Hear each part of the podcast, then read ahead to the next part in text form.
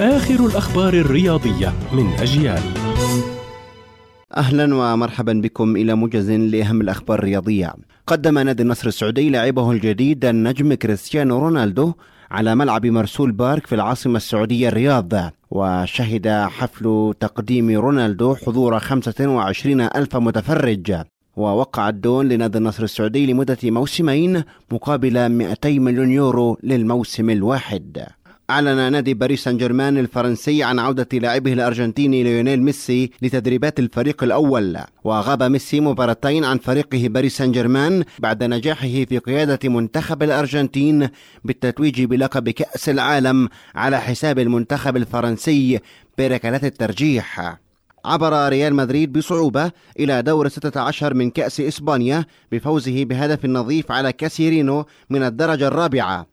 وسجل هدف الريال الوحيد البرازيلي رودريجو بعد فاصل مهاري رائع. اقتنص نيوكاسل يونايتد نقطة ثمينة جراء تعادله السلبي على أرض المتصدر أرسنال ضمن الجولة التاسعة عشر من الدوري الإنجليزي الممتاز. وبات رصيد المدفعجية 44 نقطة على قمة الترتيب بينما ال Magpies في المركز الثالث ب 35 نقطة. كانت هذه أبرز الأخبار الرياضية. كنت معكم محمد سمحان.